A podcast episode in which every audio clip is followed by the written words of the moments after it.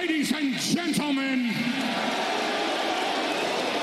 tonight, the reigning, defending, defending, defending, defending, defending, defending, undisputed, universal heavyweight champion, Wildcat Radio 2.0. Bear down, you beautiful people.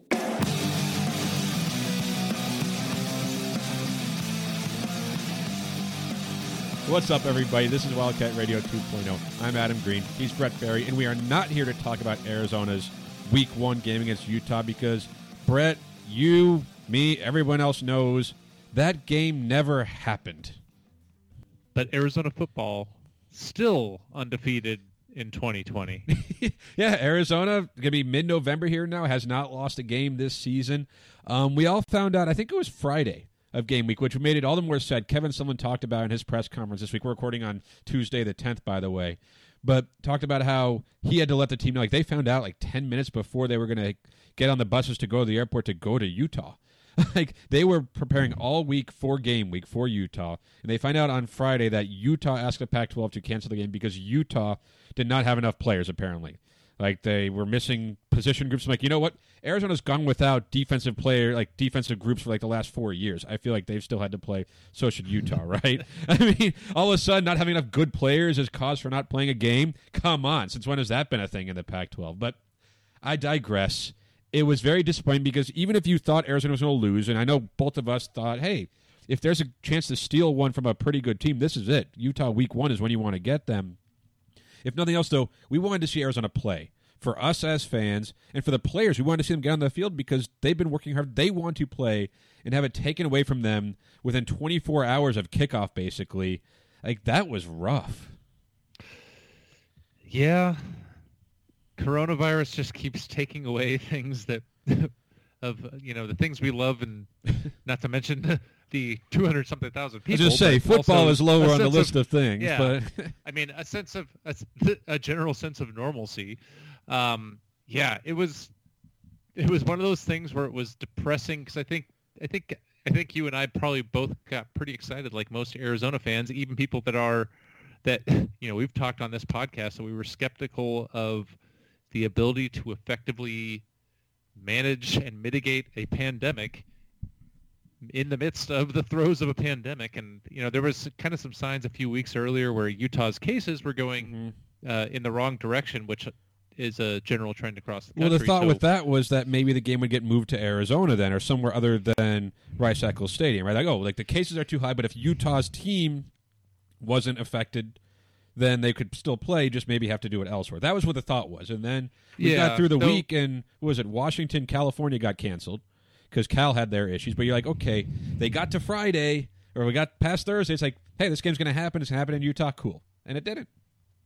Yeah, I mean, two points. One, uh, it's probably not great to go from a state in the having awful coronavirus cases to then travel with 100 people to another state. Fair. Um, and also, it's you know like the Cal Washington game. I think they had a couple of position groups that were basically all on quarantine or infected, and you know to to pick up where you left off with your joke. I mean, we basically have no linebacker room, but you don't hear us complaining. That was a lot more clean than my joke was. I, I had trouble getting it out there, but thank you for for picking me up there. I got you, man. That's what team that's what teamwork is, right? but but but we knew this, and he Merton Hanks we talked about a few weeks ago, where he had mentioned like he has a hard time believing that every team's going to get all seven games in, all six plus one, whatever the crossover game would be, because there's a pandemic, and of course, as the numbers are rising all across the country, which they are, great job everyone. You know, like as that's happening, it's like okay where does football fit in? And you can look at california. Part of the problem with the pac 12 is they're kind of at the mercy of the different locales right? California has their idea of if you have contact tracing it has to be like a 14 day quarantine no matter what. You could test negative three times in a row within four days but you got to wait your whole 14 whereas places like arizona are going to be different. We understand that. But what's incredibly disappointing is Arizona, by all accounts, has done a really good job of managing their team through this pandemic. Now it's it's November 10th as we're recording, right? So like, things can change. And Kevin Sumlin during his press conference, he's like, "Hey, right, right now we're good. That could change tomorrow." That's the nature of this virus. That's the nature of this pandemic. But if you're Arizona, you did everything right. You did everything right to be ready to play a football game. Because Utah, I'm not here to say what they did or didn't do to be ready for you know, to play, but something broke down along the way, and because of that, Arizona lost a chance to play. Now, were they going to lose that game? Probably. We each predicted Arizona to lose to Utah, but you kind of feel like they deserved a chance to play, and it was taken away from them, which unfortunately, this is not going to be the last game that gets canceled. There were two games canceled in the Pac 12 before Pac 12 play even started. It's hard to imagine there's not going to be more from there. Again, recording Tuesday, there's talk about maybe Cal ASU will get canceled because Cal's still within their two week quarantine. And just that's going to be the nature of this whole season where we were hoping that it would get started like, okay, it's going to be normal again, right? We're going to have sports. We're going to have games to talk about on Wildcat Radio 2.0. That's going to be great. But in the back of our minds, and we even mentioned, it's not going to be that easy. And already through one week of the Pac 12 season, it's not easy. Yeah, is this the point in the show where we pretend to uh, not want to say "I told you so" when we said this was going to be? Well- this is kind of completely expected to some we extent. didn't want to say we hope- told you so. That's what people forget. Like we can say this is probably going to be an issue, but man, I hope we're wrong. I yeah, I mean, it's completely predictable, uh, but also really depressing because we all we all want football to happen. We all want normalcy to Mhm. happen. We want it to happen safely. Um, and to your point, I mean, as much as Arizona has handled it well, they've still had players on their team get the illness. Their head coach. got the illness, and we're saying that they've actually handled it better than most. you know, which is kind of the nature of a novel virus that is Yeah. uh, very hard to control.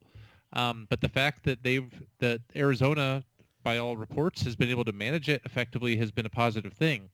And I think that you know the the in situations such as Utah or where somebody it, it's complicated because like the Cal situation, right?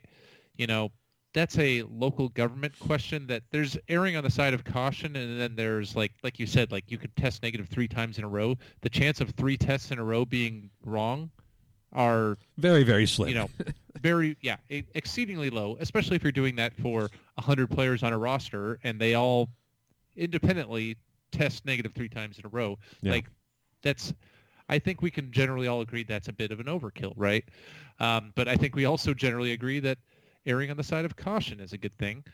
Um, and I think it's a little it's getting a little late in the uh, in in November to not have figured this out. Um, and in the in in the in the Arizona Utah situation, there's in my mind there's no reason why that should not the ultimate penalty would be assign that team that ostensibly is competing for the Pac-12 title a loss, a forfeit in uh, in games where they are the reason why that they weren't able to you know take to to play the game. That- that's Uh, such a and- tough call, though.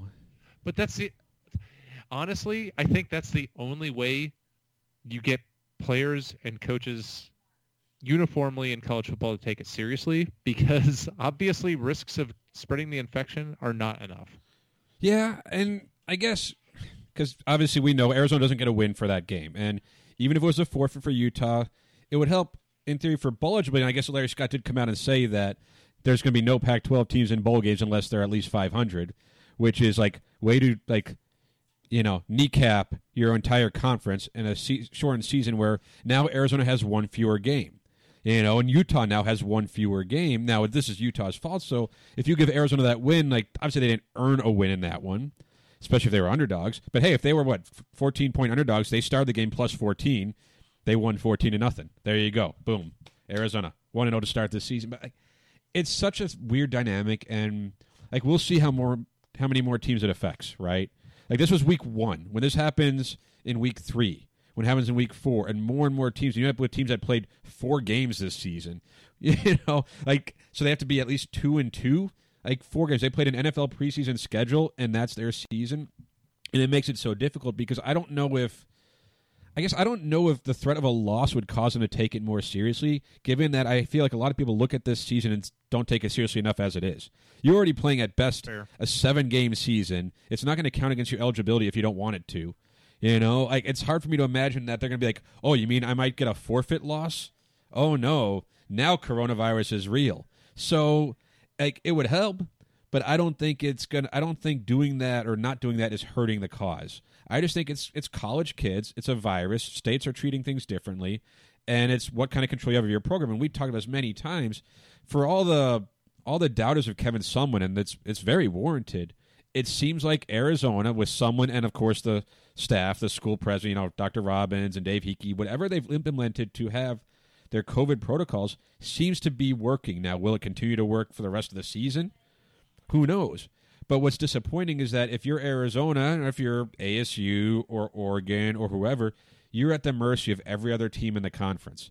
Like we said, Arizona could do everything right to be ready to play against Utah, but if Utah slips up because their protocols aren't as strong, then Arizona gets screwed. You know, ASU lost to USC week one. They're supposed to play Cal week two, but if Cal's not ready to play, now ASU loses another chance to beat a pretty good team in Cal. Like that's not ASU's fault. That's Cal's fault. So when you look at it, it really makes you wonder: Is it even worth it? Like, is there a number of games that makes it worth it? And I say that, or ask that question. Understand that we all want football. We all want to watch football. Even if Arizona went 0 and 7 this year, we wanted to watch it happen. There could be value in having those games. But like, what was it? Alabama, LSU just got postponed in the SEC because they're having issues. Like this is going on and going on. Like I don't believe Arizona's going to. Do we think they're going to have another six games in them this season? I don't. Not the way things are going. Do we see anyone in the conference playing seven full games? Then bowl games. Do we see any of this happening? And I don't want to be like all uh, panicky or sky is falling right now because two games got canceled in the conference. But it's hard to imagine that more aren't coming.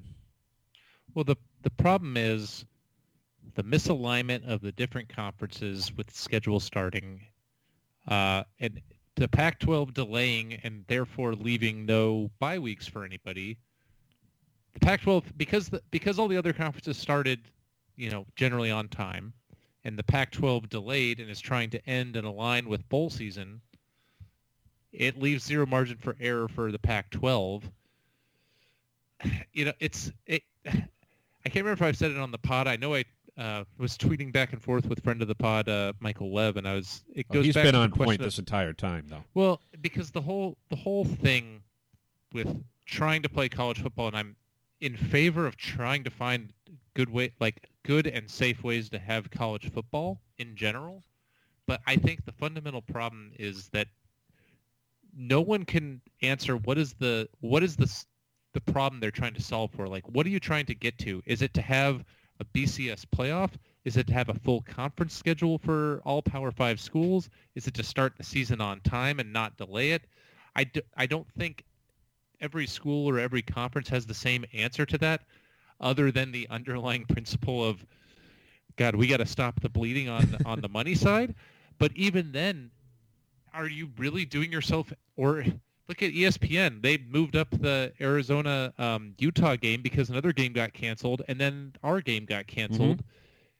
You know what? How how much money is being lost due to the inability for the various conferences, schools, and media outlets, uh, and the, not to mention the NCAA in general, um, who's kind of just struggling to assert any semblance of leadership on this subject. Mhm. Um, like, what are you trying to solve for? And it seems like the it's it's a little bit coming home to roost in that uh, certain conferences were basically like, you know, we're gonna ha- hell or high water. We're having football season this fall, and we're not delaying. Um, you know. To go back to again to Lev, I think the right answer was what if all the conferences got on the same page with some national leadership and said, "Hey, we're gonna all jump off this bridge together, you know, into the or into the water, um, but we got to do this together. Otherwise, this whole thing doesn't work because we could see. I mean, we talked about this on the pod where I said, what happens when the SEC has a nine and a nine and two team against a you know four and one Oregon Pac-12 team? Like, what's how do you pick who goes into the BCS bowl games, right? Yeah. Um, and so it's what what are you trying to solve for? If you're just trying to have games to have games, that's one thing. If you're just trying to maximize revenue, obviously the schools and the NCAA are never going to say that. Uh, but how much are you even shooting yourself in the foot by thinking that you're kind of got your head in the sand on this whole situation and the lack of a plan and a consistent plan nationally is kind of coming back to bite everybody in the butt. And I think that's where it leads you to the question that you're now asking, which is what what's the point? Uh, because at this point, it's just going to be a jumbled mess. And I I don't like. Are we trying to get to a bowl season that that resembles the normal 752 bowls? Because I don't think that's going to happen. Is it just the BCS bowls? Is it just the BCS bowls if they happen in January? Like nobody has the right answer. Partially because I think a large percentage of those involved just didn't want to have to address the reality. Um, and it's just leaving us in a situation now where nobody's going to be happy, which is really unfortunate. Meanwhile, uh, in the background, there's a global pandemic still that's impacting the economy and people's and, lives. And that's the thing too, where like all the scientists, the entire summer, when all these things were being talked about, where how can we restart things, or how can we get sports? It was always like they warned. They're like the fall season is fall and winter are going to be bad for the pandemic because I mean maybe not for us in Arizona because fall winter is when we go outside where it seems to be safer, you know, especially if you keep your distance and wear your masks. But the rest of the country, much of the rest of the country, goes inside during the winter times because it's snowing, it's cold. You don't want to be outside there. It's kind of like our summers. So they thought it was going to get worse, and sure enough, as we sit here in early November, it's getting worse. And if you're some of the other conferences that started that are a handful of games in their season, you can argue that yeah, they prepared for this because there's bye weeks, there's room for postponement, but their postponement is happening like it's this is what's happening now. Games are starting to get canceled. Where the Pac-12 they waited so long, like they didn't kind of fit into that window where cases were going low enough to where you're like, oh, maybe we can actually do this. Like there was a time when we're going lower, and you're like, oh, this could happen. And between then and when you knew it was going to go back up, which is where we are now, the Pac-12 decided to start when it looked like it was going to go back up, and you could fault them for that if you want. Like I'm not going to defend the conference, but at the same time, I'm not going to fault them for trying to take things safer, which is why they started so late. So they're in a tough spot. But yeah, to your point, what is the goal here? Like if you're the individual schools, the programs, you want your guys to get on the field either for to improve their draft stock, to get experience, to just play football. Like there's value in it for the players, for the coaches, absolutely. And if you're Arizona, there's value to see is this new coaching staff any good? Do they have things going in the right direction? Is Grant Gunnell a future superstar? You know, is Jamarye Joiner going to be a day two NFL draft pick or something like that? There's there's reason like you want to see this team on the field, even if it's a small sample size, even if it's only six games. You'll you can get something out of that. But as a conference, when you have to be dealing with cancellations, probably I don't want to say probably that's a, that's almost too strong a word, even though it's a very weak word. But there's a good chance you're going to have cancellations most weeks. And what that does to these programs as they're trying to get ready, like there was talk last week that maybe Arizona was going to try to play Washington when they found their games. Like, there's no way in hell that would have happened. And I think someone basically says like, you can't prepare for an actual football game in a day, like game plan and all that stuff. Like, it would have made no sense. Not even not even that. You know, those shoulder pads don't cram into the overhead compartment of an airplane with a hundred large men. Right, but that was the, that was what people are like. Oh, Arizona got canceled against Utah. Well, Arizona can play. Washington can play. Why don't they play each other? No, you couldn't do that. There's no way. And the Pac-12 is going to have to deal with this. And what does that mean by the end of this season? Whatever it looks like in terms of if there's a four and one Oregon team or you know a four and oh zero USC or whoever it is. It's like how do you how can you judge that? So like I do think there's value for the players and the coaches, absolutely. But when you look at the big picture, like what there's a pandemic, you guys, and and if the teams like if if you could, the idea was could they bubble themselves enough to where they could play football, and we've seen it across the country. Most programs seem to have been doing a decent job. Football has been happening on the weekends. You know, college football's been happening, NFL football's been happening, so they've seemed to at least do a decent enough job of handling this. But when you have situations where teams cannot play, and that's happening all across the country, and happened for two games in the Pac-12 last week, like that's a problem. That's a real problem that I'm sure they knew would happen. Like I said, Merton Hanks with the Pac-12 said a month or two ago, he's like, "Yeah, we don't expect everyone to get all seven games in. There's no way." But does it look like it's going to get any better? You know, numbers are doing what they are. They're going up pretty much every. Well, they are going up everywhere in terms of caseloads and everything. Like, is this going to get better? No. So it just seems it seems very likely that more games are going to get canceled. And I don't know if if Arizona ends up playing three games this season, are we going to look up and say, "Oh, that was fun"? It'll be like, oh, okay, so that happened. You know, again, not saying that nothing can be gained, but it just seems so. It was already going to be weird. It was already going to be a strange season, but it's almost like the bubble was burst for us in week one. The hope was they could get as many games in as possible. They didn't get one game in, you know, before it's like, oh yeah, COVID's still a thing. Yeah, I mean, imagine if we actually thought Arizona had a chance of winning the Pac-12. um, Hey, you know, they're unbeaten. Hey, there you go.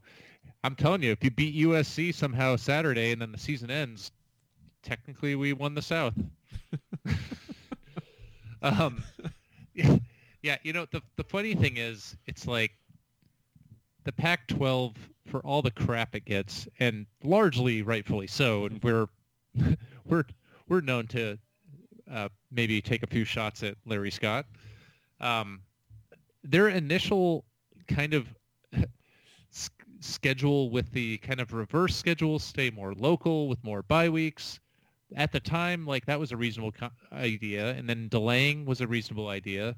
In reality, you probably should have done both, but you only want to do both if you have coordination with the other conferences, and they're just you're ending up in a situation where everybody will have things to say like, "Hey, yeah, I was right at this at this time, and then wrong at this time," and all it all it's resulting in is everyone is dissatisfied, and Mhm. again, it just comes back to to what ends, right? Yeah. So, I and I don't. I don't even know if most fans can answer that other than the fact that most people like you and I probably just really want to watch our team play uh, some football games because we've been sitting in our houses and apartments for the last, you know, nine months. Well, we want something to be invested in. We want something to cheer for. We want something to analyze. We want something to talk about on our podcast on Wildcat Radio 2.0. Like we do want that. And sports people always say sports is a diversion from the real world, and that's not fair to put that on athletes, especially college kids. Like they're not our entertainers. Like they're they're people. They're you know they're half our age. Like they're allowed to be people. They're not there to be our you know entertainers. But we look to that. We always like sports for that reason. Even when Arizona's bad, it's still we're watching them. Like in non-pen, we get together and watch the games. You know, with a few beers because they were usually necessary. But like that was a thing that would happen, and we missed that. So of course we wanted to see Arizona play, and to have the rug taken out from under us that quickly. And again, like it was worse for the players, right? For someone having to break Oh, the news to the team, he said like what it was like. So there were some tears there, and like of course there were. These players have been delayed so long. Players transferred because they didn't think they were going to get to play. Here they were in game week, ready to play a football game, and then it was taken away from them. And I'm sure they went into that game thinking they were going to win. You have to, right? So they thought they had a chance to upset Utah on the road, and it was taken away because of something Utah did. And like I said, that's not to say that Utah was just careless and reckless with all this, because again, Kevin Sumlin, we thought he was doing a good job. He got COVID, so it can happen. It's a very infectious, contagious disease, you know, virus. So it's not to just blame them unless they're just like, hey, no protocols, just go out and have fun, live your best, you know, Utah life. Which, thinking about it, shouldn't be that treacherous anyway. But you know, it's it's just rough, and it's hard to. It's kind of like I was saying, the bubble was burst before Arizona even played a game, and now I look at the season. Maybe it's Pollyanna of me. Like it's maybe it's just like, oh, they're they're never going to play football. Like we're recording this on Tuesday because we recorded last week on Wednesday, and by the time the podcast was posted, a game got canceled. Basically, you know, like that's the times we're living in right now, and it's just hard to be optimistic until games start happening again. And, and maybe we saw it at other levels where like other conferences, like, oh, they're playing football. This can happen. And all of a sudden for Arizona, it did not. Other schools played. Arizona didn't.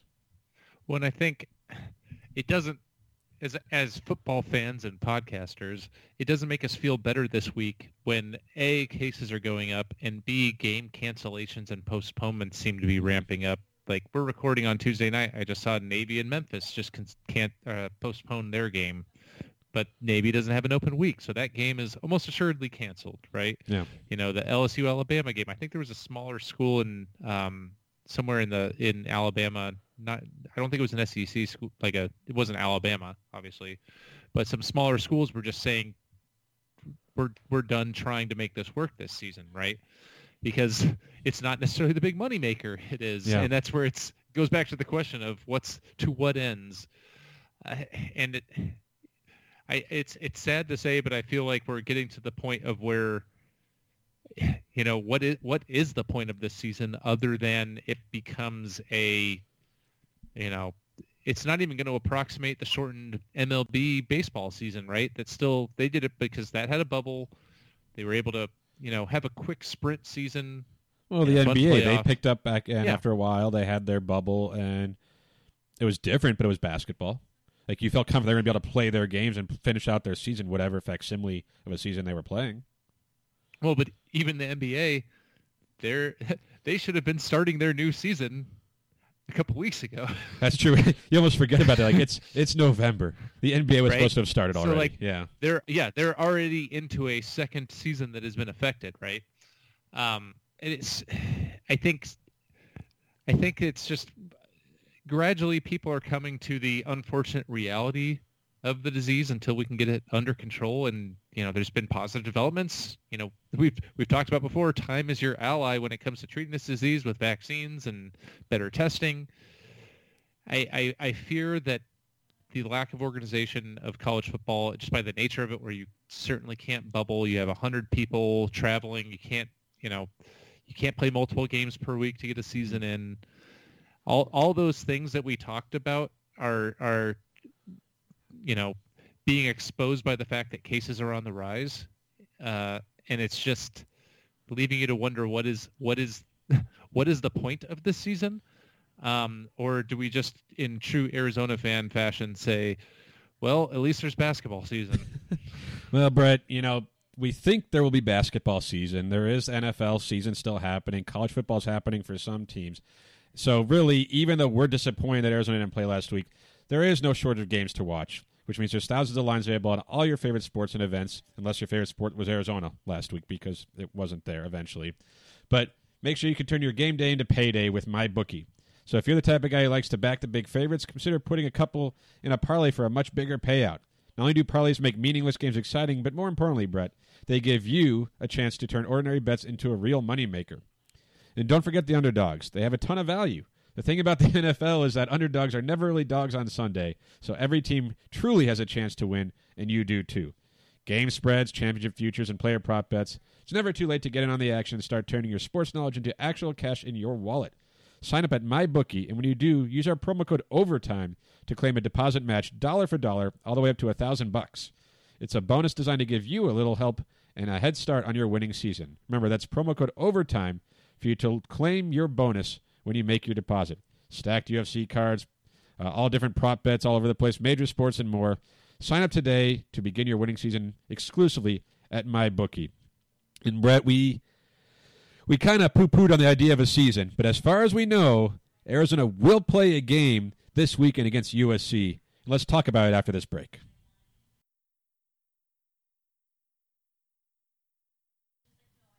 Welcome back. And Brett, we did tease it. Arizona's week one game didn't happen. So now week two becomes week one. And actually, now you think about it, they were supposed to play week zero again, and that didn't happen. So week zero didn't happen. Week one didn't happen. Week one, I, I don't know how you call it, but their first game is supposed to be Saturday. Adam, Adam, time has no meaning in 2020, so it's reasonable to be confused. My head hurts. They're supposed to I'm, play conv- I'm convinced it's still March. What are you talking about? lousy smarch weather. Um, Arizona USC. This is going to be the second game of the season. USC did play Week One against Arizona State. Had a come from behind victory that I didn't get to watch most of the second half. But talking to ASU friends, they're just mad, which doesn't upset me necessarily. I'm not going to lie, but it also looks like how the hell did you lose that game? USC is supposed to be pretty good. Arizona has not played a game yet, so we don't even know how bad or like we don't know anything about Arizona still. But that game, 130, Arizona Stadium, no fans in the stands. Hopefully, it happens. Arizona Stadium, no fans in the stands. True home field advantage for Arizona.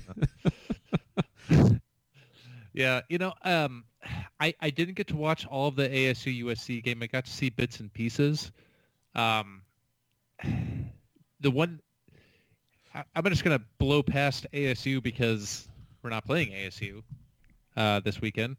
The thing that I noticed in the bits and pieces I got to see, at least, uh, granted this was more earlier in the game and middle parts of the game, I was kind of surprised, even though maybe I shouldn't be, at how undisciplined USC looked, especially on defense with like taking angles for, uh, you know, pursuing the ball carrier, which I suppose is a to be expected in a weird season that's out of cadence of normal preparations, um, and b USC that is full of a bunch of four stars that you know are maybe don't aren't as studious in the film room or you know the nuances of the game because they've gotten by on raw athleticism compared to the types of athletes that schools such as Arizona get, which gives me a little bit of a, a, little glimmer of hope, even though I think we're both on record as saying this is the one game that Arizona probably had no chance to win.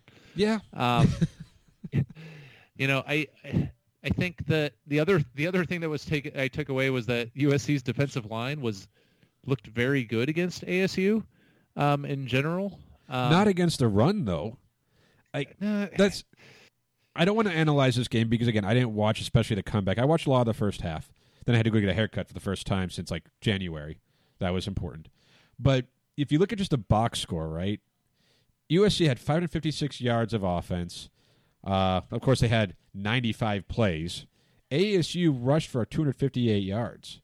And that wasn't just Jayden Daniels who had a pretty good game, 111 yards. DeaMonte Trayanum had 84 yards on 12 carries. Rachaad White had 76 yards on 12 carries. They were gashing USC on the line. Yeah.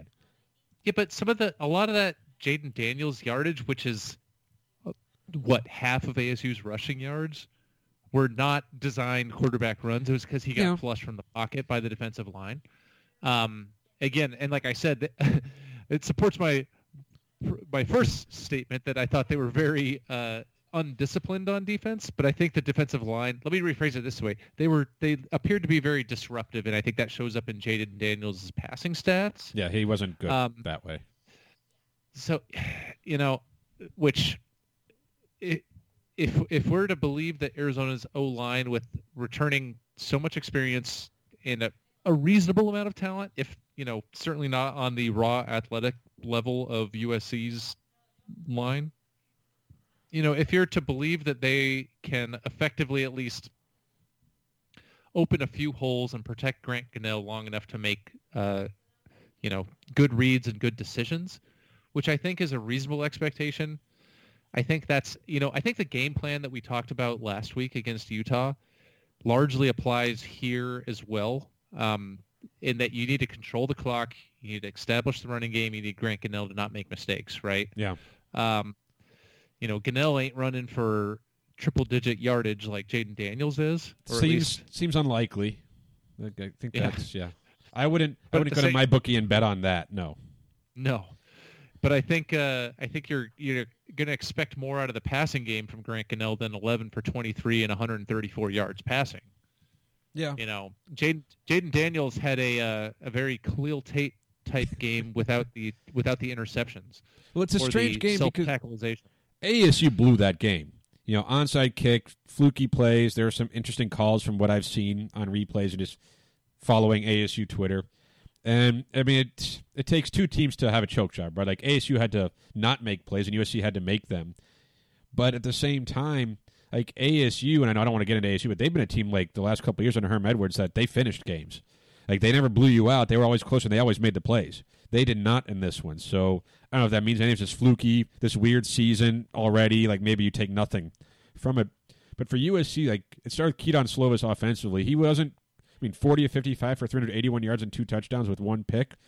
The numbers are pretty good raw, you know, but they struggled to move the ball. Now they, I think they were five of eight on fourth and ones or fourth downs. Like I know early in the first half, they seemed like they had fourth and one all the time in ASU territory, went for it and did not get it. Which I don't know what Graham Harrell's doing, the offensive coordinator, but that's that shouldn't happen too often.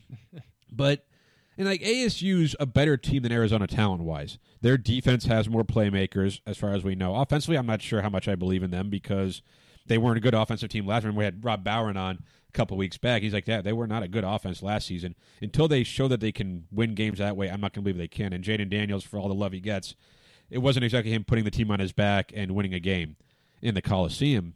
But USC, the talent is there. And maybe they struggled because ASU is better. Like that's very. I mean, that's not. That's not unlikely. Like if ASU is better than Arizona, it stands to reason that USC will have an easier time against Arizona, both offensively and defensively. But in terms of a first game, like if you're USC, and you feel good that you won. Like if you can play bad and win, especially at home, you'll take that. But does that? I don't know. Like last week, we were like, oh, this is the time you want to get Utah. Their first game, new quarterback, whichever one it was, a lot of new players on defense. Maybe you can steal this one. I feel like USC having that close scare against ASU doesn't do the Wildcats any favors coming to this game. A Wildcats team that has not played a game yet this season now gets a USC team that maybe they were they were going to overlook Arizona, maybe they're still going to overlook Arizona. But you feel like the odds of that are a little bit lower because of the fact that they barely beat ASU last week. Oh, see, I literally watching the game was like, ah, crap. ASU's going to pull the upset and USC's going to come in real focused. Okay. I think the fact that USC pulled it out actually makes their likelihood of remaining sloppy and overlooking Arizona better than if they had lost. Interesting. Personally, um, you know, I think uh, the, the other thing that jumps out when you look at the box score is the combined six fumbles lost between the two teams, which kind of shows you the quality of of, of football that we kind of half expected in the again the, the, the awkward cadence and delayed season. Well, I think one of them was a punt return from Jack Jones on ASU. He muffed the punt. And then the ensuing possession, USC fumbled the ball into the end zone on a running play, so that, that wasn't great. You, That's at least two of the fumbles, Ariz- two of the six, I think. You usually the that's if you know if I squint real hard, I can picture U of A games of days past. with those two descriptions. Didn't we do both of those against Washington one year or UCLA? Yeah, I was at that Um, game yeah, at UCLA. uh, It was two years ago. yeah. I, you know, I watching the game. Like I said, I I am a slightly less intimidated by the talent disparity of Arizona and USC going into this game after after having watched that game. Um, I still think Slovis frightens me because I think he's the best quarterback in the Pac-12. Um, I, I think, like I said, I think the game plan remains the same as you would have uh, approached it against Utah, where you need to try to hope that you can ride your offensive line and running backs to a game management offense that still puts points on the board that has long sustained drives to keep the defense off the field and then you know you got to cr- try to create your own luck and some turnovers on defense like like ASU the the pick that I think was it Merlin uh, what's his last name Merlin Robinson Robertson? Linebacker? yeah um He can yeah play. he had a great he had a great pick Dude can Like, play. you He's know, good. great break on the ball. Like I don't think that was necessarily a bad Slovis pass based on the the angle I saw, but like you know, if you're, I don't feel confident um, if we're falling behind early and having to try to s- tell Grant Gunnell to sling the ball around their 55 passes. Uh, I want to control the clock. I want to feed my running backs. I want to see Michael Wiley plus 20 pounds from last year as the uh, as the counter to Gary Brightwell and just try to try to ride that offensive Not line. Nathan Tilford. Try to not win- the guy who people thought might move to linebacker because he's so big. I mean, I think I'm, he's not even that big though. But but I think what you're saying, and correct me if I'm wrong, is that uh, the path to victory for Arizona between USC and Utah doesn't change. You're still playing a team that has more Right. talent than you do. Like what you need to do hasn't changed. That's going to be the case when Arizona's going to be at a talent deficit most of this season. That's going to be the case. You know, Kevin Sumlin in his press conference was asked what he saw from the Trojans. He mentioned their offense. He's like, if they don't turn the ball over, it's a different game. Yeah, that's true. Like football, if you turn the ball over, it's going to change things. Mentioned their receivers, Tyler Vaughns. You know, like he mentioned, he talked about those guys. Like it's a loaded off. Like it's a good team. Like they have good players. People don't doubt their talent; they doubt the coaching, which cool. Like that, that's fine. You know, and their defense obviously did enough at the end of the game. Like again, ASU doesn't necessarily have an electric offense. So the question is, was ASU's running ability or ability to run the ball in that game? Yes, Jayden Daniels had a lot of it, but so did their running backs. Is that a sign that could Arizona repeat that? Because if Arizona can run the ball like that against USC, uh, that obviously makes everything so much easier. You know, and I do wonder though, because you don't want to put on Grant Gunnell to have to throw the ball forty times to win this game. If that happens, like if he if Arizona wins this game, Grant Gunnell's going to throw the ball twenty five times tops. It's going to be that type of game, and I don't know. Like again, like we we haven't seen Arizona play now. We haven't seen Grant Gunnell as like a sophomore quarterback in this offense with Gary Brightwell as the number one running back, with Jamarye Joiner, with Boobie Curry being a sophomore. Like, we haven't seen that. And maybe if we had last week, no matter what would have happened, we'd have some clue as to what to expect in week two. We don't, and I don't know. I don't think that's an advantage for Arizona. I know we talk. Oh, maybe teams don't know what to expect from Arizona's defense, and I guess you could argue, other than the fact that Arizona was game planning for Utah, this extra week off, maybe players who were a little hurt, like maybe um, Josh McCauley. I don't know his status, the center, but there was a lot of talk that he might not have played against Utah. Will he be able to play against USC? There was time maybe Jamarye Joiner, just different injuries they had that I guess we never had to find out about. We never knew the answer because they didn't play. But that extra week, in terms of that, it doesn't hurt you to get a little bit more healthy. And there's probably some USC players who are feeling a little hurt after their game against ASU. It's football. It's a painful sport to play. But does Arizona have an advantage because they didn't play? I doubt it.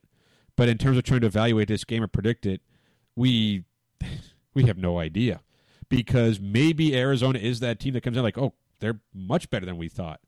You know, these linebackers are actually not bad. The defensive line is way more improved than it was. Like they're as good as people think maybe they could be, and this offense is excellent. And if that's the case, they compete against USC just like they would have competed against Utah.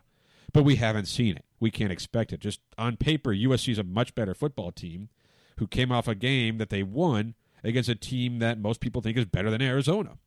So you know the time off the fact that arizona hasn't played yet and usc has the fact that usc won a close game like i don't know if it's better or worse for arizona but it's the same thing as last week. I'm looking forward to this week one game because it's not a cream puff. It's a pac 12 game in your first game of the season. Let's see what they got yeah, I, I kind of actually wanted to start the pod off today with a joke about how USC got lucky and had a cream puff uh, tune-up game with ASU, but they're not a cream puff tune-up. No, they're they're not. I don't think they're I don't think they're as good as the hype is being made out to be, but I don't think they're terrible. Um, yeah, I you know maybe we have a little bit of the element of surprise, like you said. Nobody knows what to expect from Arizona's defense necessarily, but I think everybody knows what the expectations are for Arizona's defense, which are not particularly high. Um, at the end of the day, I I think it's real simple. It comes down to those good old like old man things that they talk about when they talk about football, right? It's the line play for Arizona on the offensive and defensive lines, not and and not turning the ball over, and winning like winning the turnover battle. If you or playing to a draw in the turnover battle, even in the, for for that matter. But if you win the turnover battle and have good line play, you're competitive, right? Yeah. Um, in it's football. If you fall, yeah, if you if you follow or if you fall behind the turnover battle and give any type of gift to USC, they're going to exploit it, and it's going to amplify over the course of the game. Um, and that's potentially and probably going to be at its core uh, uh, the result of the line play, either on offense or defense, right? Like a pressured quarterback on either team uh, is the most likely source of those turnovers, mm-hmm. Uh, barring some special team things. Well, but, if nothing else, it is another battle of two sophomore quarterbacks, two of the better quarterbacks in the conference. Of course, Pro Football Focus thinks Arizona has the best one, so hooray! Like that's that's still a thing. But going into this one, Brett, I know we each picked Arizona to lose to Utah. I guess technically we were wrong. Arizona did not lose to Utah, so I I don't know. But what is your thought? what is your thought? USC at Arizona. It's 1.30 in the afternoon, a day game to open the season for Arizona. They're you know a double digit underdog as per usual. The game will be on Fox. Like what is what is your prediction in this one? this is where uh, it it feels like my prediction last week, where I want to be bold but my head is just telling me otherwise. Um, I do think there's a better than uh, a better than expected chance that Arizona will look moderately competitive, but I'm I'm going to go with USC 34, Arizona 17. Yeah, that that actually doesn't sound too bad. I feel like this is one where Utah we thought would be closer because their offense wasn't likely to be that good, even if their defense was solid. USC's offense should be good, even if their defense is solid. So I think maybe more like 37-17, kind of like in that range. I don't, I don't know. I don't like this matchup. Like I said, you mentioned earlier, this was the one game you looked at the schedule was like, nah, they're not going to win that one. and, and I, nothing happened last week. Nothing happened for Arizona, but nothing happened with USC to make me think that they're any less talented. And unlike you think maybe they'll be a little bit more likely to relax in this one because they had a close win. I think they're more likely to come in focused. But it's similar to Utah. I think we'll know early on. You know, last season I think Arizona was up or down seventeen nothing in the first half. Ended up losing what forty one to seventeen or forty one to fourteen, something like that.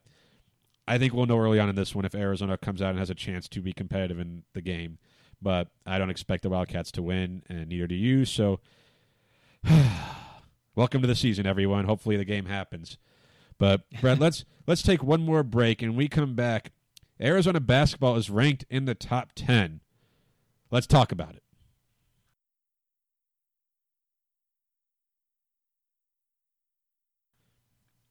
We're back, and Brett, I kind of maybe deceived some people in that tease. And for that, I'm sorry. Maybe Arizona basketball, the women's basketball team, is ranked in the top 10, number seven preseason for the AP poll. First time in program history they're in the preseason top 10. We don't talk a lot about women's basketball on this program on Wildcat Radio 2.0, but we probably should. This season, they're going to be awesome. Yeah, all all signs point to a very exciting uh, women's basketball season, and I think we talked about it back in March that I was probably more disappointed about not getting to watch the women's team in the in the in the women's uh, bracket Yeah. than watching the trudge of a talented but underachieving men's team uh, try to not lose in the first round and maybe taunt us and tease us with you know a few wins. Um, you know, Aari McDonald came came back. The roster is largely It's intact loaded. and even supplemented. You know, there there there's no reason to to have low expectations with this year's team for the for the women's team, right? No, no, and it's it's awesome. Like Arizona is a basketball school. Adia Barnes, what she's doing with that program, obviously, to be pre preseason rankings don't mean you're going to be great, but you'd usually not rank that high unless people are like, yeah, that's a good team. Um, the men's team not ranked in the preseason top twenty five. Um, those hey, fo- they were they've they've been uh, preseason ranking media poll in the top ten of the Pac-12 though. there there is that. Um, the highest ranked team in the Pac 12 for the AP Top 25 was ASU. So, welcome to expectations, Arizona State. You'll have a lot of fun with that. Um, we we've talked on this show. Like, obviously, I'd rather Arizona be preseason top 10 in men's basketball too, because you don't get that type of ranking, that type of preseason hype, unless you have a roster that people are like, "Yep, that's a good program." Doesn't mean that they're going to be good. Doesn't mean they're going to be, you know, a Final Four team. But I'd rather be expected to be really good, not having much expected of them. But when you look at why Arizona's left out of the top 25 this year, it makes total sense, and it doesn't bother me and it doesn't concern me because there's so much on this roster that it's all it's a lot of unknowns. Guys who are transfers, James Akinjo, Jordan Brown, who have looked apparently really good in offseason practices. This freshman class with a lot of you know foreign players who might be more ready to play than typical freshmen. With Terrell Brown, a grad transfer, you know, with Jemarl Baker being healthy. Now, like this team has so many unknowns, but so much that you could look and say they're going to be better than people think. And you look at most of the bracketologies; they're still in the tournament right now for people, which I think kind of points to like they're like, yeah, we know there's talent there. You just have to, you just have to prove it for us, and then we'll be happy to think more highly of you. Yeah, it's the, the Arizona's preseason ranking is just to me a largely reflection of the sheer unknown um, of the roster that somewhat reflects just I don't want to call it laziness because no national media person could possibly you know understand the depths of the rosters of every you know top you know 100 teams that are considered for you know the March Madness bracket. So like far be it for me to say like, oh, you don't know about our eighth man that has incredible upside that you know played overseas. Um, but it doesn't it doesn't concern me. I'm a little surprised that Arizona has gotten uh, is a I, I, I do feel like they've gotten a little bit of a underrated label because I don't think people are going that deep now to counter that last point. A little the lazy part is not realizing that James Akinjo and Jordan Brown are both highly rated guys Mhm. That you know at least in James Akinjo's case has shown it before in college basketball, and Jordan Brown was a McDonald's All-American. Didn't show that much at Nevada, but that was on a very talented team, right? Uh, where he didn't get that many opportunities. And he's been winning gold Um, jerseys left and right in Presley. Like Christian Koloko won the most recent one as we're recording, so Arizona's front court's going to be stacked. I mean, Christian Koloko is a golden god, so of course he has the gold jersey. Like his Um, jersey isn't gold; it's just Koloko. yeah, Gold is thinking of changing its legal name to Koloko. um, yeah, I, I mean, I think you and I are both, like a lot of Arizona fans, are excited at the prospect of a team that, you know, maybe has a little more of a chip on its shoulder uh, rather than an expectation, right? Uh, and that can be that can be a more fun team to watch develop over the course of the season. Now, going back to our discussion of coronavirus, let's hope that we're able to have Yeah. the season as planned. Now we have to But hedge I every it's a- single discussion because because coronavirus. I mean, it's a much more manageable situation for reasons we've talked about in the past. Um, smaller rosters, easier to kind of bubble. Uh, you can do tournaments to get a few games. You can do multiple games per week. Um, yeah, I'm I'm personally not at all really worried about preseason. You know, underrating, overrating, disrespect, whatever, because it, it it means nothing to me. And part of me is part of me wants them to have that chip. It might help with that chip on the shoulder and say, "Hey, yeah, we're going to come and surprise some people, right?" I think it's more just a lack of expectations will help a team. It'll give them the time to grow. That pressure won't be there. And grand, a non-conference schedule is not what it was going to be, and nothing is what it was going to be. But like, if you're ASU going to the season, you're preseason number 18, which isn't. You're not really 18 is. I'd rather be 18 than preseason nothing, like unranked. I'm not trying to, you know, say anything about that, but this is a team where if you're ASU, you better make. If you're ever going to make a Final Four run, it seems like this is the roster to do it, and that's a lot of pressure with the one and done guys they have, with the seniors they have. Like if they don't do it this year, it's not going to happen. Arizona doesn't enter the season with that type of feeling. They enter with the chance like, okay, let's just try to grow and get better as a team. And maybe by the time March rolls around and there's a Mar- there's a tournament, Arizona's playing at a very high level, and no one's going to play them because they'll have a deep roster every position. They'll play defense. They'll hit threes. They have a lead guard and Akinjo, you know, great low post guys and Koloko and Jordan Brown, you know, and Tubelis. And I know Daniel Batcho, he's going to be out for a little while. They announced with some knee surgery, so that's not good. That hurts their depth some. But regardless, like I'd rather be ranked than unranked. But I don't mind this Arizona team being unranked because them being unranked doesn't mean they're not good. Doesn't mean they're not talented. It just means no one knows what to think of them. You can't look at them and say that is a top twenty-five team in the country. I can't say that right now. I know you can't say it either, but it doesn't. We don't think that they have the talent to be a factor as the season goes along. Yeah, I, I if you think back to the last number of Arizona Wildcats teams, what percentage of say the last three four years teams felt like by the end of it it was just a bunch of guys trudging through to get to the end of the season, Mm-hmm.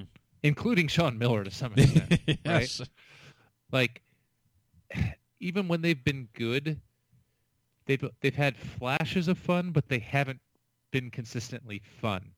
like it's been Yeah. tr- it's been that you can it, it and it's reflected. It's it, it, it- you know it's on the face of Sean Miller. It's on the the body language of a lot of his players. A lot of it has to do with the cloud that's been overhanging the program, Mhm. no doubt, right? And we can we can and have discussed at length, you know, that cloud. But I think the the refreshing thing of this roster is without those expectations, you know, it, it's it's more a question of how how much can we grow in a season as a team rather than and is it final four or bust right Yeah. and that's and that's inherently starting from a more optimistic place um, that i think will make the season more fun no matter how it ends up being in terms of the win-loss record Yeah, which it's not a bad place to be, especially in a wonky season that this one sets up to be. And if you're Arizona too, there's obviously that cloud is still hanging over them in terms of what's going to happen with the program, with the NOA, and all that. But in the meantime, it's nice to, I guess. If I'm being honest, I'd rather another season with high expectations. Because that, again, means that you're supposed to be really good but as a fan, as someone who doesn't want to be stressed out like crazy every single time they take the court, a season like this where you're like, okay, I think they'll be pretty good. Maybe if everything goes right, they'll be very good. But in the meantime, they're building a program, which at this point in Sean Miller's tenure, you expect to have to be building the program, but kind of rebuilding to a certain level. Like I can live with this season being that season. You know, it's like okay, yeah, just just Yeah. get better. Like it's win some games, show some growth. You know, show a recruiting class that's unconventional for what we're used to, but effective, and then that's a win. I mean, if you went back in time to right after the Schlabach ESPN nonsense, if you had said in 2020 you'd have a team with this kind of roster with this much potential, you would have said, "Oh boy, that's actually quicker than I would have thought to get back to competitiveness." Yeah. um, you know, to, it, just in fairness of saying like it is because you said at this point in Sean Miller's tenure, you shouldn't be building a program. Eh, It's it's due to circumstances both within and outside of his control. Like you know, the challenges with those high expectations teams, you have to build a new roster almost every season, as Mhm. Sean Miller has learned. Mhm. Um, you know, I think that's where it. We've talked about it maybe by the situation or by design. Um, maybe we're going more to a Villanova model where it's less one and done five star guys and more build a, a talent pipeline and a program. it leads to and have a few championships, I'm the fine with it. Like that's fine. Yeah, like to to do a callback to the football segment. What to to what ends? What is your goal? Is it to put guys in the NBA, or is it to win? If you're Sean Miller, is it more important to put guys in the NBA or to get to a Final Four? Right? Um, and you you can make a reasonable argument that that the NBA answer is the the smarter answer in the in the in in Sean Miller's personal, you know, salary and recruiting classes uh, way. But as a fan, we know it's ultimately about, you know, we need to get past that hump of losing in the Elite Eight, right? Uh, at this point, I'd like to get back to the Elite Eight, but yes, once you get Fair. there, I'd like to get, you know, to the Final Four and a national championship. But basketball's supposed to start up the end of this month. Hopefully, in the next few weeks, things go well enough for the basketball players where that can happen. Again, football Saturday, 1.30 against USC, a day game for the home opener, which is now also the season opener. So that's cool. Um, I everybody thank you for listening to the show hopefully we didn't bum you out too much in the first segment and if we did hopefully the second segment helped you a little more as we explain how we think arizona's going to lose to usc oh god we just probably made it worse for everybody so sorry like now that i think about it you already made it this far everyone so thanks sorry about that Hey, optimistic take. We cancel the first three games that we were all predicted to lose, and just play the back half of the schedule and go three and zero. You National champions. Um, any as always, if you have any questions or any comments at Wildcat Radio AZ is the Twitter account. Uh, make sure you subscribe to us on iTunes, on uh, Spotify, pretty much anywhere you get your podcasts. Subscribe, rate us, review us. We'd be happy to see what you think. Uh, we'll be back next week, hopefully talking about Arizona's game against USC. But until then, wear your masks, stay safe, and remember to bear down. Bear down.